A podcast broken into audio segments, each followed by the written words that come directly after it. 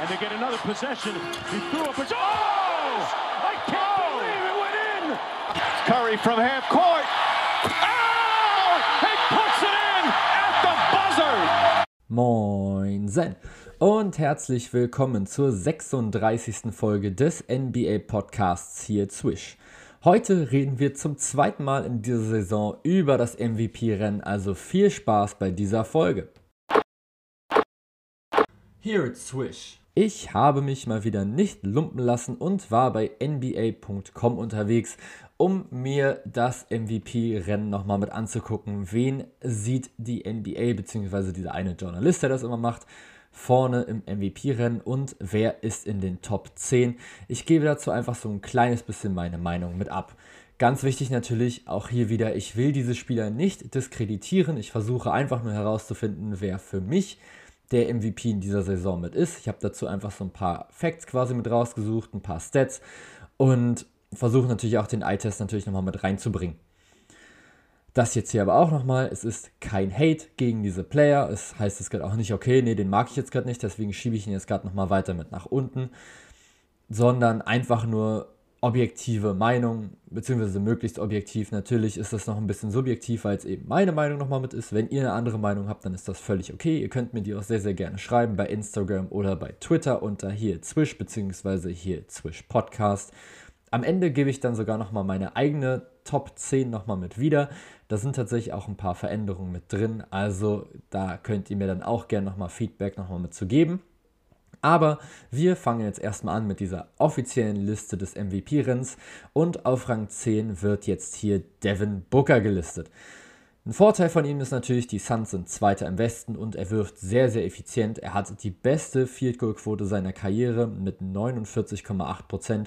Das ist ein richtig, richtig starker Wert. Liga-Durchschnitt sind 46,5%. Generell spielt er eine extrem gute Saison. 25,9 Punkte, 4,1 Rebounds und 4,6 Assists. Zu diesen eben knapp 50% insgesamt aus dem Feld trifft er noch 36,7% seiner Dreier und 85,5% seiner Freiwürfe. Er nimmt etwa 30% seiner Würfe von draußen, also nimmt sehr, sehr viele Dreier und über 76% seiner Würfe sind Jumpshots. Im Vergleich hat er 656 Sprungwürfe genommen und nur 180 Korbleger. Von diesen Jumpshots trifft er übrigens fast 46%. Zum Vergleich, Steph Curry trifft in dieser Saison 43% seiner Jumpshots, LeBron James 38,4% und James Harden 41,2%. Devin Booker ist also überragend, was diese Statistik angeht. Weiterer Fun-Fact, Devin Booker hat in dieser Saison mehr End-Ones verwandelt, als einer seiner Würfe geblockt wurde. Er hat 32 Mal ein End-One getroffen und er wurde nur 31 Mal abgeräumt. Ich habe mir natürlich aber auch nochmal Nachteile quasi von ihm mit rausgesucht. Und zwar ist er zwar der beste Spieler im Team, aber ist er auch der wichtigste. Denn CP3, also Chris Paul, trifft ähnlich gut aus dem Feld, nimmt weniger Würfe, aber spielt eben auch 4,2 Assists mehr im Durchschnitt. Zudem hat Booker ein Defensivrating von 111,7, die Suns als Team 109,5. Von den 13 Spielern mit mindestens 20 Spielen für die Suns ist das der zweitschlechteste Wert in diesem Team. Nur Longen Galloway ist schwächer. Zudem liegt sein Offensivrating bei genau 111. Das heißt also, nach den Stats ist er sogar minimal ein Minusspieler mit einem Netrating von 0,7. Der 9. Spieler auf dieser Liste ist Kyrie Irving. Er spielt die beste Offensivsaison seiner Karriere und legt ein Career-High in Punkten, Wurfversuchen und Field-Goal-Percentage auf. Zudem über 6 Assists und das trotz James Harden als Mitspieler. Zudem hat er noch ein Career-Low in Turnover und spielt also offensiv wirklich unfassbar brutal. 28 Punkte, 4,9 Rebounds, 6,2 Assists, 51,4% aus dem Feld, 39,2% von draußen und 90% von der Linie. Das heißt also, er könnte eine 50-40-90-Saison schaffen und das bei 28 Punkten. Übrigens sind auch Irvings Würfe zu fast 75% Jumpshots. Allerdings trifft er sogar noch besser als Devin Booker und zwar insgesamt mit 48,2%. Bei Booker waren es knapp 46, nochmal kurz im Vergleich. Negativ, Bei ihm, er ist nicht der beste Spieler im Team, das ist KD, wenn er fit ist, und das Ding ist, er ist nicht mal der wichtigste Spieler im Team, denn das ist James Harden. Harden ist im MVP-Rennen sogar ein gutes Stück über ihm und das macht ihn für mich zu einem Spieler, der nicht über anderen Spielern stehen sollte, die ihr Team alleine tragen. Also Kyrie Irving, ja, er spielt eine extrem gute Saison, er hat aber eben immer noch Probleme in der Defense, auch einfach nur wegen seiner Größe und seiner Statur, und er ist eben einfach nicht der wichtigste und er ist nicht der beste Spieler im Team. Dementsprechend gehört er jetzt gerade für mich nicht unbedingt in diese Top 10, auch wenn er individuell eine extrem gute Saison spielt.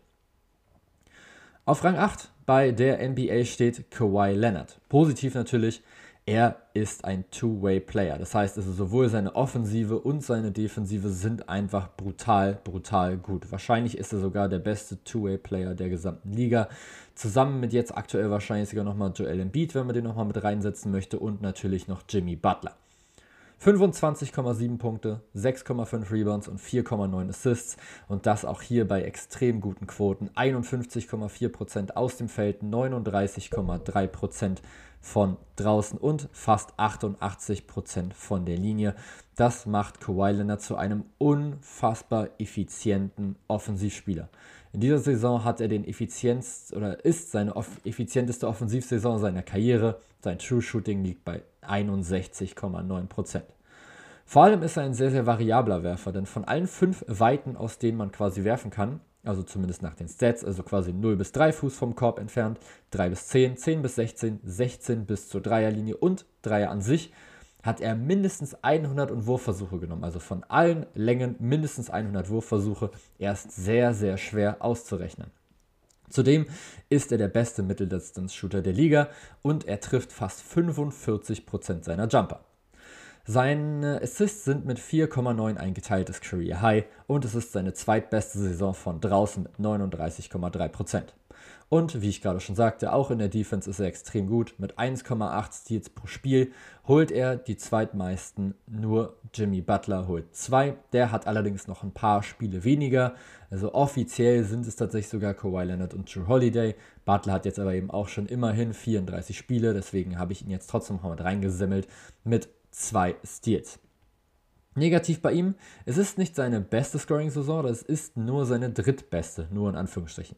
Er war letztes Jahr ein bisschen aggressiver, er nimmt in dieser Saison 2 Würfe weniger, trotz mehr Minuten.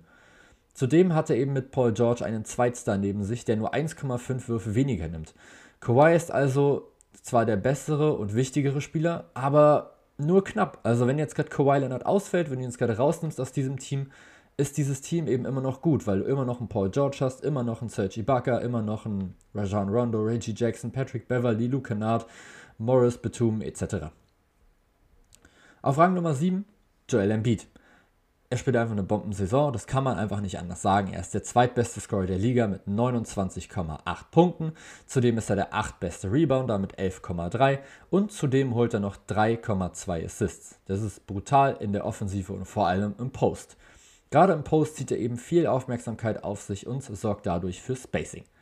Career Highs hat er zudem noch in Field Goal Percentage, Dreier Percentage, Freiwurfquote und Freiwurfversuche sowie Steals und Punkten. 52,3% aus dem Feld, 40,4% von draußen und über 85% von der Freiwurflinie ist für einen Big Man einfach der Wahnsinn. Zudem ist er ein defensives Biest. Er ist einer von nur 9 Spielern mit mindestens einem Steal und einem Block in dieser Saison und von diesen Spielern hat er die viertmeisten Blocks.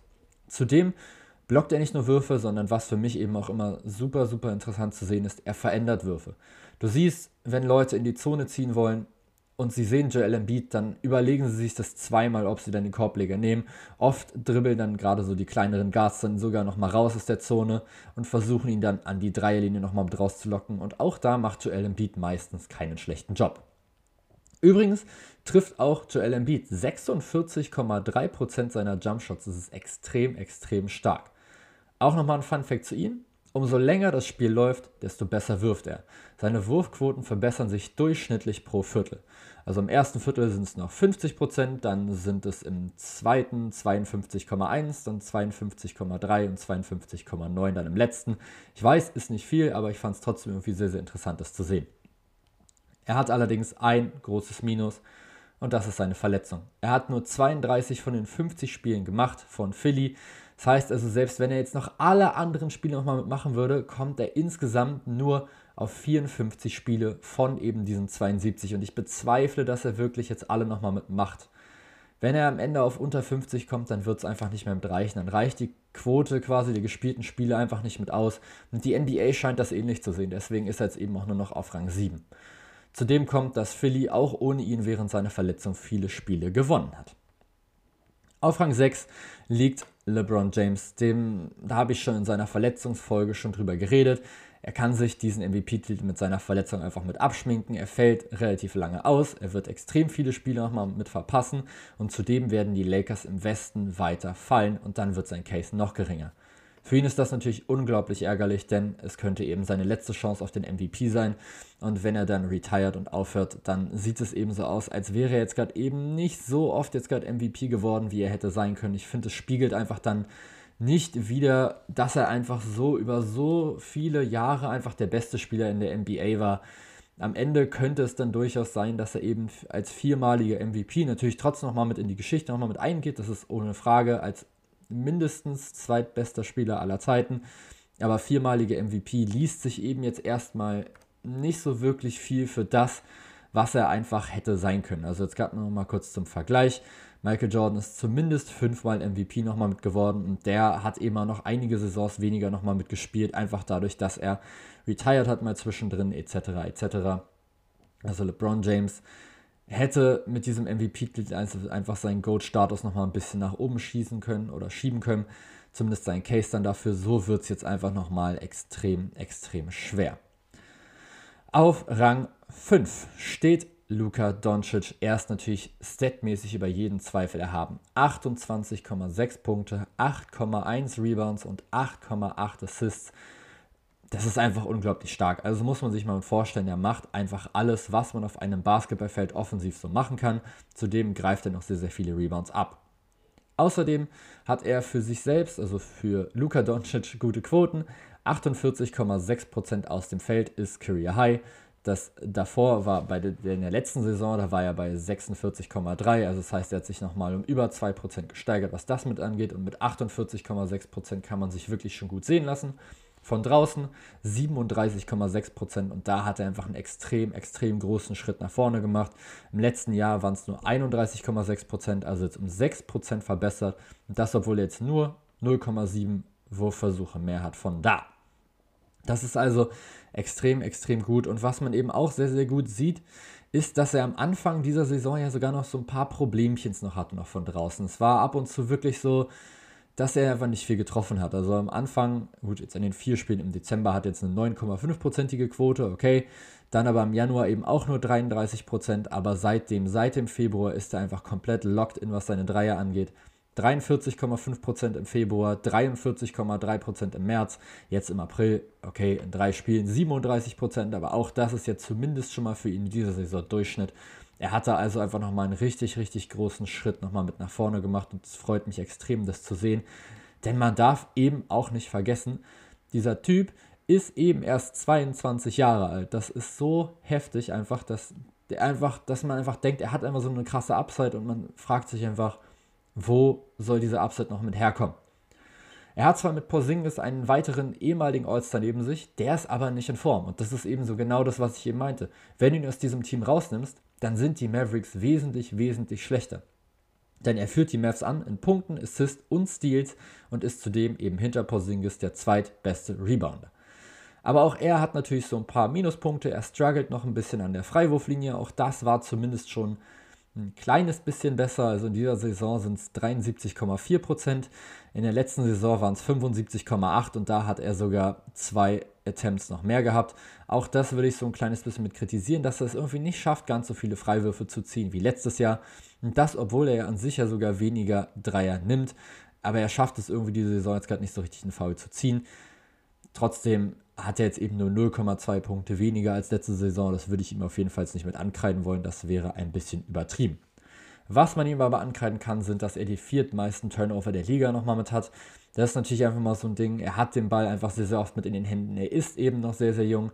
4,3 Turnover sind es jetzt gerade eben insgesamt. Das ist eben der vierthöchste Wert der Liga.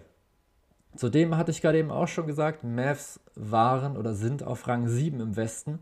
Und auch da ist jetzt gerade immer so die Frage, reicht das wirklich jetzt gerade für einen MVP? Also so richtig eigentlich ja nicht. Also der letzte MVP, der wirklich so weit hinten war, war Russell Westbrook, der mit seinen Thunder meines Erachtens auf Rang 8 gelandet ist. Aber er hatte dann eben auch so ein 30-Punkte-Triple-Double im Average. Und da war dann der Case einfach dann so, da hat man gesagt, ja, und der hätte es davor schon verdient gehabt. Und jetzt hat er halt ein Triple-Double.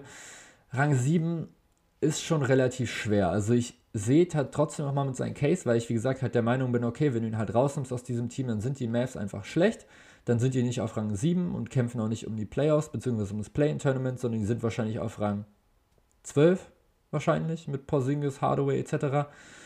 Also, er hat schon irgendwie so einen Case, aber Rang 7 ist schon ein bisschen niedrig. Und vor allem, und das ist für mich so ein bisschen mit der größte Minuspunkt, hat er in der letzten Saison eben quasi dieselben Stats aufgelegt wie in diesem Jahr. Also kurz nochmal zum Vergleich, dieses Jahr 28,6 Punkte, 8,1 Rebounds, 8,8 Assists. Jetzt letztes Jahr 28,8 Punkte, also 0,2 mehr, 9,4 Rebounds, also 1,3 mehr und 8,8 Assists, also genauso viel. Zudem noch ein Steal, auch den hatte er letztes Jahr schon, also ist beides komplett identisch. Die Wurfversuche sind ähnlich, waren letztes Jahr bei 20,6, jetzt sind es 21. Die Versuche von draußen sind ähnlich, 8,9 letztes Jahr, 8,2 dieses Jahr. Freiwürfe letztes Jahr 9,2, dieses Jahr 7,1. Also irgendwie finde ich es sehr, sehr schwierig. Vor allem, was ich auch noch sehr, sehr interessant fand, die Mavs wurden im letzten Jahr ebenso Siebter. Und ja, er war lange drin, auch im MVP-Rennen. Er hat es aber eben im letzten Jahr nicht geschafft, sie nochmal zu gewinnen. Das könnte natürlich sein Case irgendwie jetzt gerade nochmal mit steigern. Aber ich glaube irgendwie nicht, dass es für die NBA irgendwie ausreicht. Also von den ganzen Medienvertretern meine ich jetzt gerade, die das wählen. Für mich hat er auf jeden Fall durchaus einen guten Case. Aber wie gesagt, er ist jetzt gerade eben auch nochmal mit jung, sehr jung. Und wenn du ihm jetzt halt schon den MVP jetzt gerade schon mitgibst und dann wird er halt die nächsten Jahre noch besser, dann hast du halt so ein Problem. Denn dann, wie willst du dann begründen, dass du ihm den einfach dann nicht 5-mal hintereinander gibst? Als Beispiel. Das wird natürlich nicht passieren, weil das MVP-Rennen selten eine super eindeutige Sache ist, außer du bist eben Steph Curry. Aber trotzdem ist das nochmal so ein Ding, wo ich mir denke, ja, mal gucken, wie das dann insgesamt nochmal mit aussehen würde. Wir gehen weiter und zwar zum Spieler auf der Nummer 4 nach der NBA und das ist Giannis Antetokounmpo. Auch für ihn natürlich sehr, sehr starke Zahlen. 28,8 Punkte, also minimal mehr übrigens noch als Luka Doncic. 11,4 Rebounds, 6,2 Assists. Ganz wichtig bei ihm, 56,5% aus dem Feld, 30,2% Dreier und 68,7% von der Linie. Zudem übrigens noch 1,1 Steals und 1,3 Blocks. Also wie auch schon Joel Embiid, einer von diesen 9 Spielern, die eben mindestens ein Steal und ein Block haben. Auch bei ihm sieht man natürlich, er ist ein Two-Way-Player, er hat eine sehr, sehr gute Feldwurfquote und er hat ein Career-High in Assists. Natürlich ist es klar, dass das komplette Bucks-System einfach mal mit auf ihn ausgelegt ist. Das ist, denke ich, sehr, sehr eindeutig. Die Milwaukee Bucks stehen auch in diesem Jahr schon wieder sehr, sehr weit oben in der Eastern Conference. Aktuell nämlich genau auf Rang 3 mit einer Bilanz von 32-17 sind da sogar relativ deutlich vor den Hawks, die mit 26-24 auf Rang 4 stehen. Also die Bucks werden auf jeden Fall in den Top 3 jetzt gerade schon mal mit drin landen. Also der Team-Record spricht auf jeden Fall für Giannis. Zudem, wie gesagt, eben einfach Two-Way-Player. Offensiv einfach der wichtigste Spieler der Milwaukee Bucks. Er zieht Räume, er kreiert Räume für andere. Er ist in der Zone einfach nicht zu stoppen. Und mittlerweile schafft er es einfach noch so, diese Pässe noch mit rauszubringen. Wie gesagt, 6,2 Assists. Das ist sein Career High. Das davor lag bei 5,9. Das war vorletzte Saison. Da ist er schon MVP geworden. Und letzte Saison waren es 5,6. Aber das Problem bei ihm für mich ganz klar der Case. Denn er wird einfach nicht dreimal hintereinander MVP. Ich kann es mir einfach beim besten Willen nicht vorstellen, dass du jetzt gerade schon sagst, okay Giannis, du wirst jetzt das dritte Mal MVP. Irgendwie hätte er jetzt gerade schon so einen Case dafür, weil er eben einfach offensiv und defensiv einfach so stark ist. Du kannst jetzt aber gerade auch schon sagen, okay, er holt jetzt auch schon 2 Rebounds weniger als letzte Saison. Er hat jetzt, okay, dieselbe Turnover-Zahl jetzt gerade wie mit davor. Seine Dreierquote ist immer noch sehr, sehr schwach. 30,4% letztes Jahr, 30,2% dieses Jahr. Also irgendwie, finde ich, siehst du keine so richtig, richtig krasse Verbesserung jetzt gerade mal mehr. Und das ist ja auch in Ordnung. Ich meine, er ist jetzt halt auch 26, so irgendwann kannst du dich halt auch nicht mehr so großartig mit verbessern. Aber willst du ihm dann wirklich jetzt den MVP nochmal geben? Also theoretisch sprechen die Zahlen schon dafür. Ich finde, dagegen kann man nicht viel sagen. Also wenn du fast 29 Punkte, über 11 Rebounds und über 6 Assists holst, dazu dann noch über ein Steal und über einen Block, ja, dann fehlen dir irgendwie so die Argumente, dann dagegen zu sprechen. Außer, ja gut, da wurde es jetzt halt auch schon zweimal hintereinander. Und ja, letzte Saison eben mehr gescored, ein bisschen mehr Rebounds geholt und Dreier und Freiwurf ist eben immer noch mal so eine Schwäche, wo er sich noch nicht wirklich verbessert hat. Beziehungsweise wo er sogar Schritte wieder zurückgemacht hat, zumindest insgesamt. Er war mal bei 77% von der Linie, jetzt sind es eben nur noch 68,7%. Also er hätte die Stats, aber ich finde, er hat den Case einfach irgendwie dafür trotzdem nicht. Wer den für mich tatsächlich eher hat, ist der Spieler auf Nummer 3 und das ist James Harden. Er ist der wichtigste Spieler der Nets. Ohne ihn stehen die Nets 8-9. Also selbst wenn Kevin Durant und Kyrie Irving da waren, 8-9 für die Nets, das muss man sich mal vorstellen. Das ist dann immer noch ein super Team, aber nur James Harden macht das Team einfach nochmal so viel stärker. In dieser Saison sind es 25,2 Punkte, 8 Rebounds und 10,9 Assists. Das Ding ist halt bei ihm, dass er bei den Nets sogar nochmal einen ordentlichen Schritt nochmal mit nach vorne gemacht hat. Also man kann das ja kurz nochmal mit vergleichen, gerade was eben einfach die Rebounds nochmal mit ansieht. Da war er bei den Rockets in diesen 8 Spielen, wo er noch da war, bei 5 Rebounds, jetzt ist er bei 8,7. Was die Assists angeht, war er bei 10,4, jetzt ist er bei 11. Bei Steals von 0,9 auf 1,3 und bei Punkten von 24,8 auf 25,4. James Harden spielt einfach unglaublich heftig. Vor allem sieht man es auch nochmal bei seinen Quoten. Bei den Nets jetzt in diesen 34 Spielen 46,7% aus dem Feld, 36,1% von draußen und 86,7% von der Linie. Der Typ ist einfach ein offensiver Cheatcode, der kann alles, du kannst ihn nicht verteidigen. Der spielt im Pick and Roll, spielt er so gut und vor allem, was ich ihm auf jeden Fall nochmal mit anrechne, ist, dass er es sofort geschafft hat, sein Spiel an die Nets mit anzupassen. Davor bei den Rockets war das immer so, okay, James, du nimmst jetzt gerade den Ball und du scorest jetzt einfach so viel du kannst. In den letzten 3 Saisons davor 30,4, 36,1 und 34,3 Punkte. Und jetzt schafft er es in dieser Saison einfach mal 9 Punkte weniger zu scoren als letzte Saison. Und dafür seine Assists einfach nochmal so stark nochmal nach oben zu schieben, eben jetzt um 3,5 Assists pro Spiel. Das ist wirklich, wirklich krass. Ich glaube, man wertschätzt einfach gar nicht, wie heftig das einfach mal ist, sich so stark mit anzupassen. Also von einem Team, wo du quasi der komplette Alleinunterhalter bist, darauf, dass du den Ball was super oft nochmal aus der Hand gibst, dass du auch andere nochmal mitmachen lässt, dass du so viele Assists spielst, nämlich die meisten der Liga. Und das ist extrem gut. Die Quoten, die er jetzt eben bei den Nets auflegt, sind dazu für ihn noch leicht überdurchschnittlich. Und er ist ganz klar ein besserer Verteidiger als früher. Zudem spricht natürlich noch für ihn der Rekord im Osten, denn er ist einfach aktuell der beste Spieler des besten Teams. Kevin Durant hat einfach jetzt schon sehr, sehr viele Spiele schon mit verpasst. Kyrie Irving, habe ich schon vorhin gesagt, ist einfach nicht der wichtigste Spieler dieses Teams, auch wenn er theoretisch mehr scored als James Harden. Das oder der Minuspunkt, den ich habe, und das ist wirklich ein richtig, richtig, richtig fetter Minuspunkt, ist, dass er in einem Superteam spielt. Denn alles andere als Platz 1 wäre schon irgendwie nicht blamabel, aber es wäre schon sehr, sehr schwach. Also dann würde man sich wirklich sagen, okay, mit diesem Team nicht auf Rang 1 zu landen oder zumindest auf Rang 2, das muss schon sein. Also Platz 1 und 2 waren irgendwie schon so ein Lock für die Brooklyn Nets. Viele sind sogar auf 1. Man kann auch nochmal mit drüber diskutieren, wie es dann gegen die Lakers aussehen würde in einer 7-Spiele-Serie, wenn eben alle fit sind, etc. Insgesamt ist das für mich aber eben einfach so ein fettes Minus, weil er sich, so wie Kevin Durant halt auch gemacht hat, so du kommst einfach in ein gemachtes Nest, so du kommst einfach in ein Team, was auch ohne dich schon oben angreifen würde und wahrscheinlich Minimum, wenn wirklich jetzt alle fit sind, wären die auch mindestens Dritter geworden, auch ohne ihn. Und er kommt eben einfach mit dazu. Natürlich spielt er jetzt gerade nochmal mit einer überragenden Saison, aber irgendwie, finde ich, ist es schon nochmal so ein dicker, fetter Minuspunkt, den ich ihm nochmal mit anrechnen muss. Ganz anders ist es bei dem Spieler auf Nummer 2, denn der spielt definitiv in keinem Superteam, denn es ist Damian Lillard. Natürlich legt er Wahnsinns-Stats auf, also da muss man auch hier überhaupt nicht drüber diskutieren. 29,6 Punkte, 7,7 Assists, 4,3 Rebounds, 1 Steal.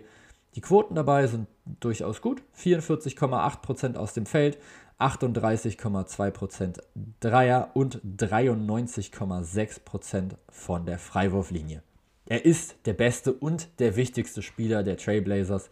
Er hat jetzt die zweitbeste Wurfquote, drittbeste Dreierquote, beste Quote von der Linie, die zweitmeisten Assists und die zweitmeisten Punkte seiner Karriere.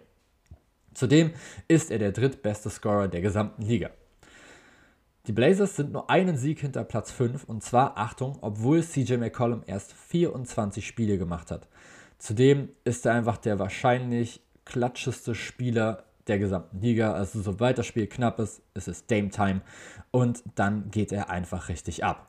Zudem hat er für mich einen riesengroßen Case, denn er wurde oft aus dem All-Star-Game gesnappt, ist dieses Jahr nicht mal gestartet, hat sich auch darüber so ein bisschen mit aufgeregt. Auch Luka Doncic hat gesagt, oh, das ist komisch, ich dachte eigentlich, dass Lillard startet.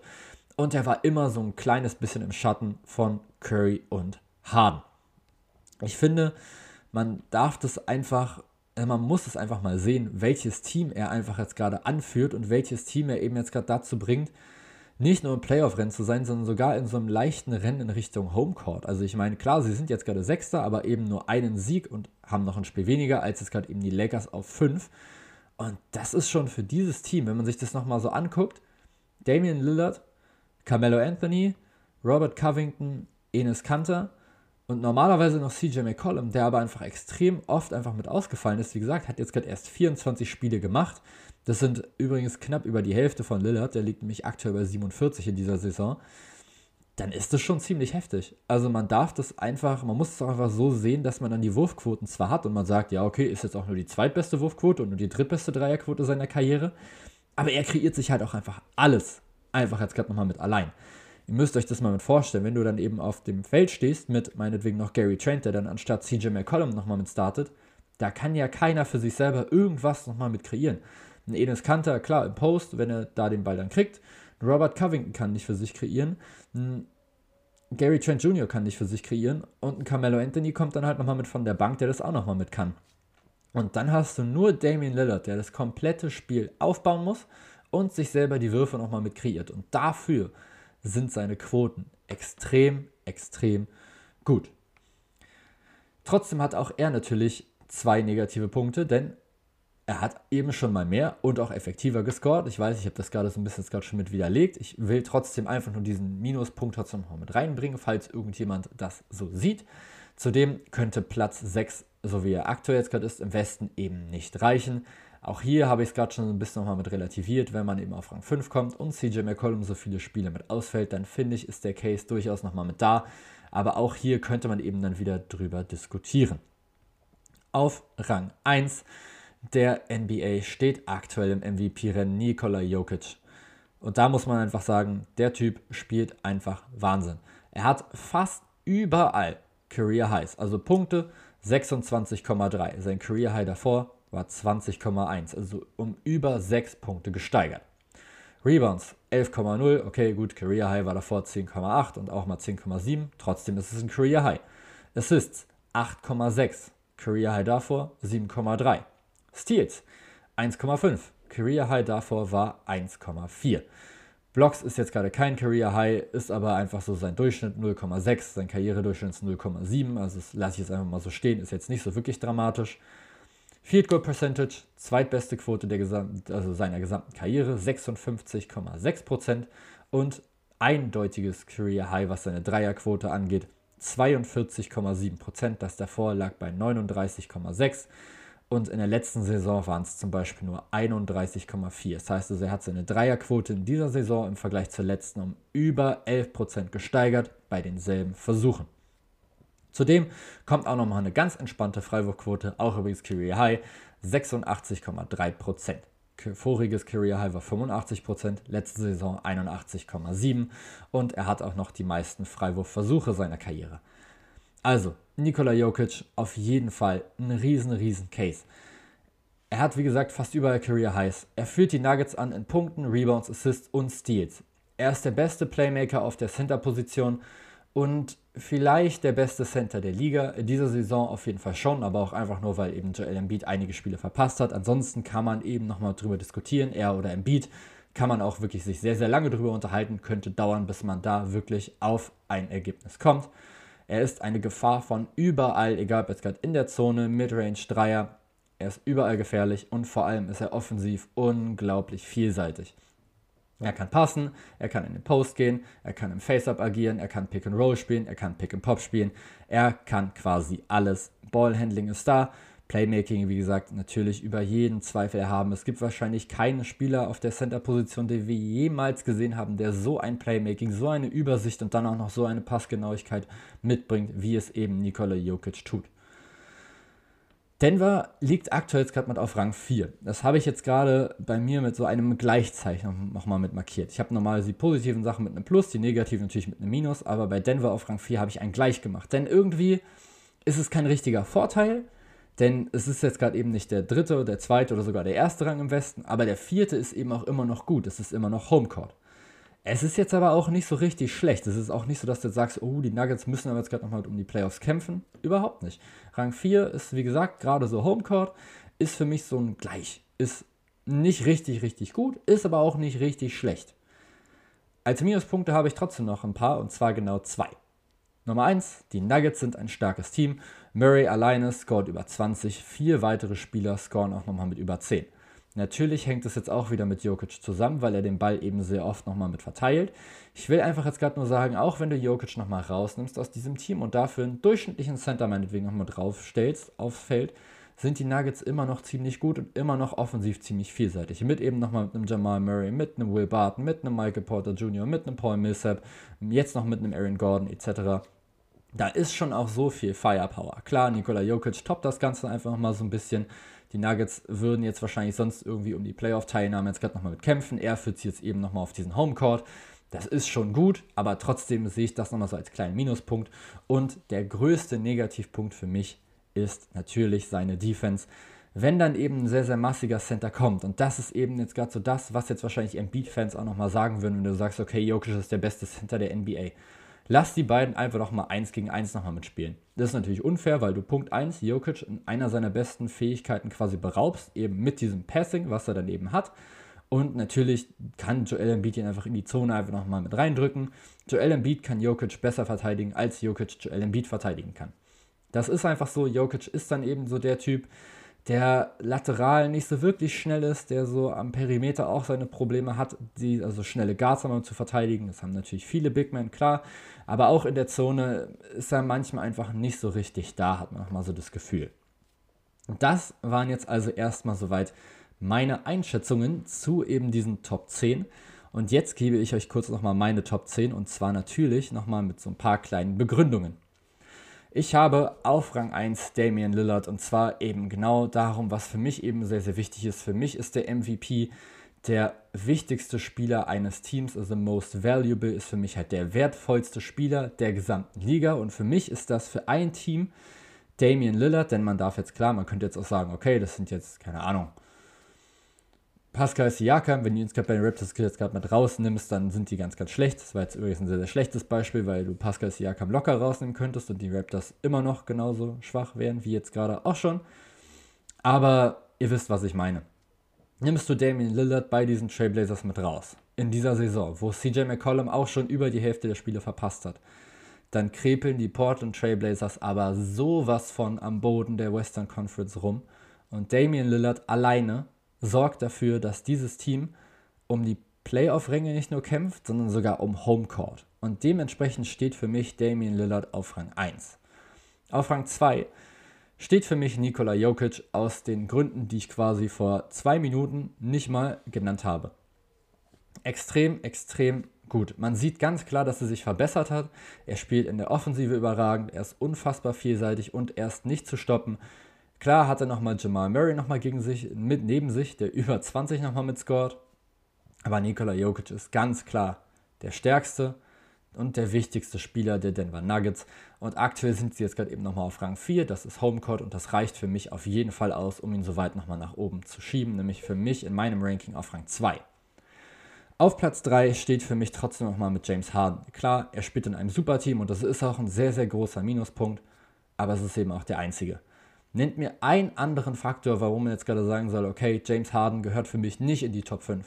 James Harden gehört sowas von hundertprozentig in diese Top 5. Die Nets sind ohne ihn 8-9. Das hätte ich zum Beispiel nicht gedacht. Ich dachte, okay, nimmst du einen raus von den dreien, dann sind die immer noch extrem gut. Klar, es kann durchaus sein, dass dann von diesen 17 Spielen, die er dann eben noch nicht da war, dass da auch Kevin Durant mal nicht mit dabei war, dass da auch mal Kyrie Irving noch mal nicht mit dabei war. Das mag sein. Aber auch andersrum hat er ja auch schon Spieler alleine schon gehabt, alleine in Anführungsstrichen, also wo halt dann Durant und eben Irving auch nicht mit da waren.